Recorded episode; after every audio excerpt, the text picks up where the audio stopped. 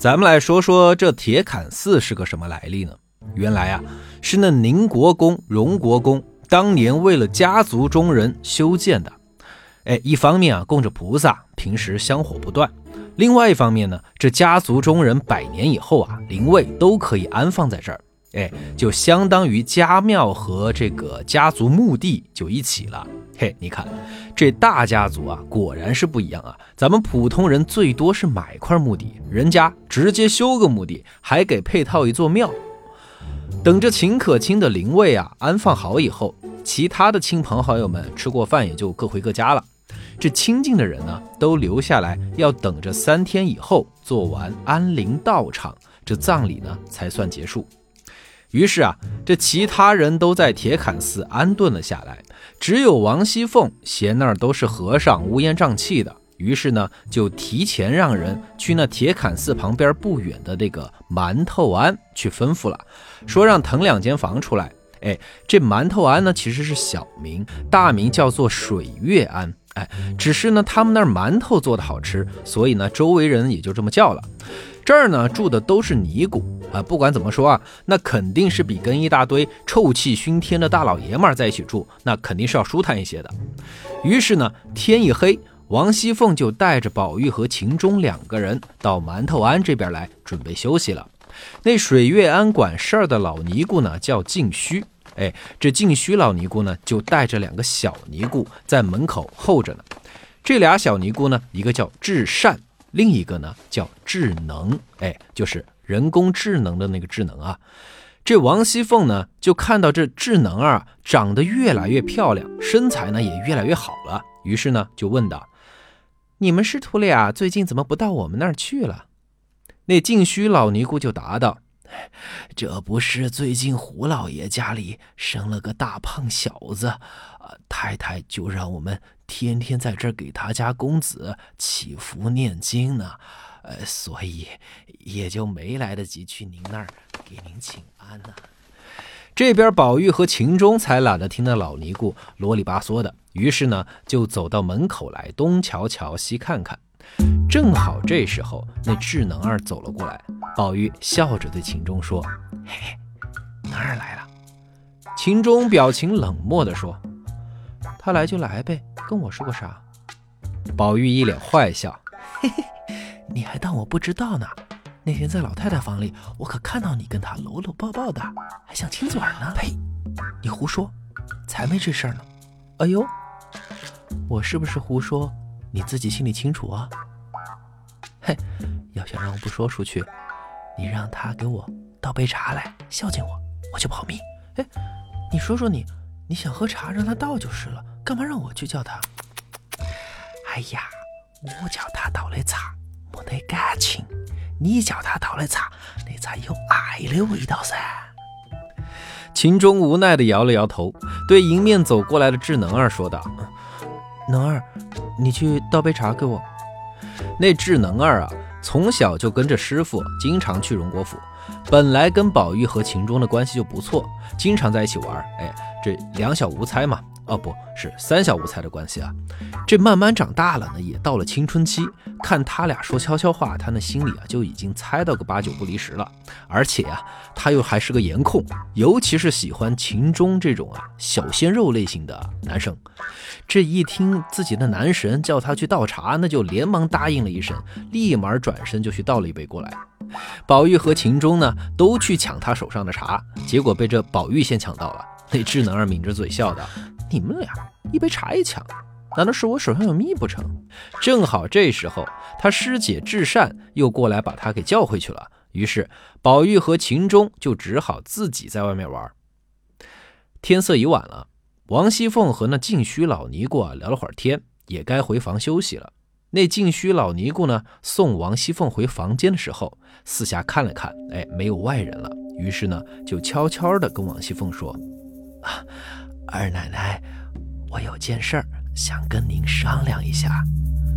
王熙凤问是什么事儿啊？静虚就接着说：是这样，阿弥陀佛，我原来在长安县城里出家的时候，当时有个施主姓张是个大财主，他女儿呢叫张金哥，他每年呀都会带着他的女儿来庙里进香，结果呢，这前一阵进香的时候啊，就碰到了那长安县府太爷的小舅子李衙内。那李衙内一看到那张金哥就两眼放光啊，用你们的话说就是一见钟情，铁了心要娶她当媳妇儿，然后呢就打发人去求亲。这一求啊，才知道原来这张金哥已经许给了那长安城守备家的公子，聘礼都收了。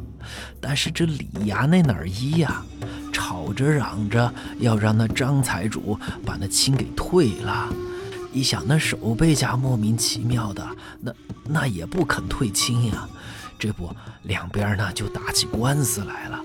哎呀，那张财主也是左右为难呐，可无奈这县太爷他官大一级，压死人呐，他没办法了，就只有到京城来找关系，看能不能想办法让那守备把这亲给退了。哎呀，我这想着那负责管辖长安城的节度云老爷不是跟咱府上关系挺好的吗？能不能请太太和老爷去打个招呼，让那守备啊把亲给退了，他区区一个守备没道理不听大领导的话，是不？哎呀，要是这个法子可行啊，那张老爷说了，就是拿出他家全部的家当来答谢都行啊。王熙凤听完笑了笑说，哼，就这么点小事儿，太太可管不着。太太不管，这不是还有二奶奶您在这儿吗？我又不缺钱用，干嘛要帮她这档子事儿呢？靳须一听，心里咯噔一下，想完了，这王熙凤不肯帮忙啊，咋办呢？于是呢，想了一会儿，又说：“是啊，按理说是没必要。”管这档子事儿，可是那张老爷已经托了我来求您，这要是不帮他这忙，哎呀，倒不是钱的事儿，只怕他觉得是咱们家没这本事啊，你说是不？嘿，这招高啊，激将法。果然王熙凤来劲儿了，哼，他还好意思嫌我们？你是知道我的，只要是我王熙凤想办的事儿，那就没有办不到的。这样，你让他拿3000两银子来，我就帮他出这口气。那老尼姑一听，脸都笑烂了，连忙说：“好说。哎呀，只要有办法，钱都好说。我告诉你啊，我可不是图钱，我只是不想丢咱们家的脸。这钱啊，还不是给那些跑腿办事的人一些辛苦钱，我一分都不要。哼，别说是3000两，就是3万两。”我也不稀罕。是啊，我知道。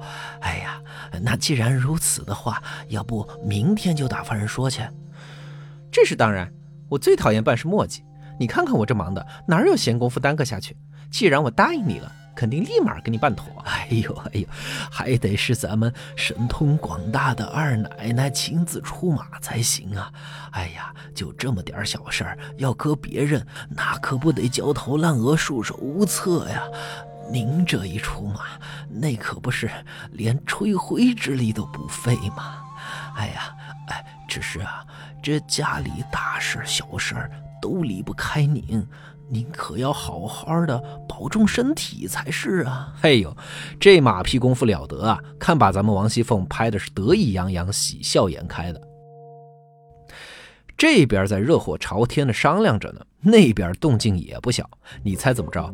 那秦钟去上了个厕所回来，刚好路过一间屋子，一看，那不是智能儿在里面洗茶杯茶具呢？嘿，这月黑风高的，咱们秦小哥来了兴致，那动如脱兔啊，宛如利剑一般的就扑了上去，把那智能儿从背后搂住，然后把蜡烛一吹，在这漆黑的屋子里就只剩下两人沉重的呼吸声。嘿，你俩干嘛呢？这是忽然从黑黢黢的门口传来一个声音：“嘿，呆！”顿时屋里鸦雀无声，黑乎乎的也看不见发生了什么，估计里面俩人啊都石化了。几秒以后，那人扑哧一笑，秦钟听出是宝玉的声音，连忙骂道：“你这是干什么？”哎呦呦呦，我嘞个老乖，到底是我在干啥子，还是你在干啥子哦？那智能二连忙踢里拖落的跑了出去，秦钟正要追，被宝玉拦住说：“嘿，我看你这会儿还有啥子话说？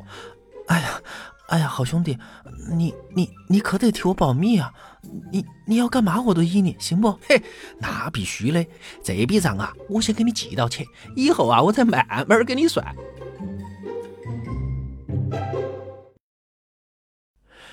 第二天一早，王熙凤就把昨晚静虚跟他说的那事儿啊，如此这般的吩咐贴身的随从来旺去办了。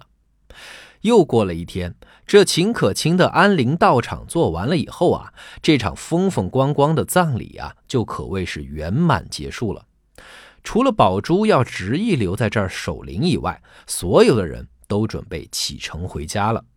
临走时，王熙凤嘱咐静虚：“你的事儿已经在办了，不出3日必有答复。你让那张家快把银子给我准备好。”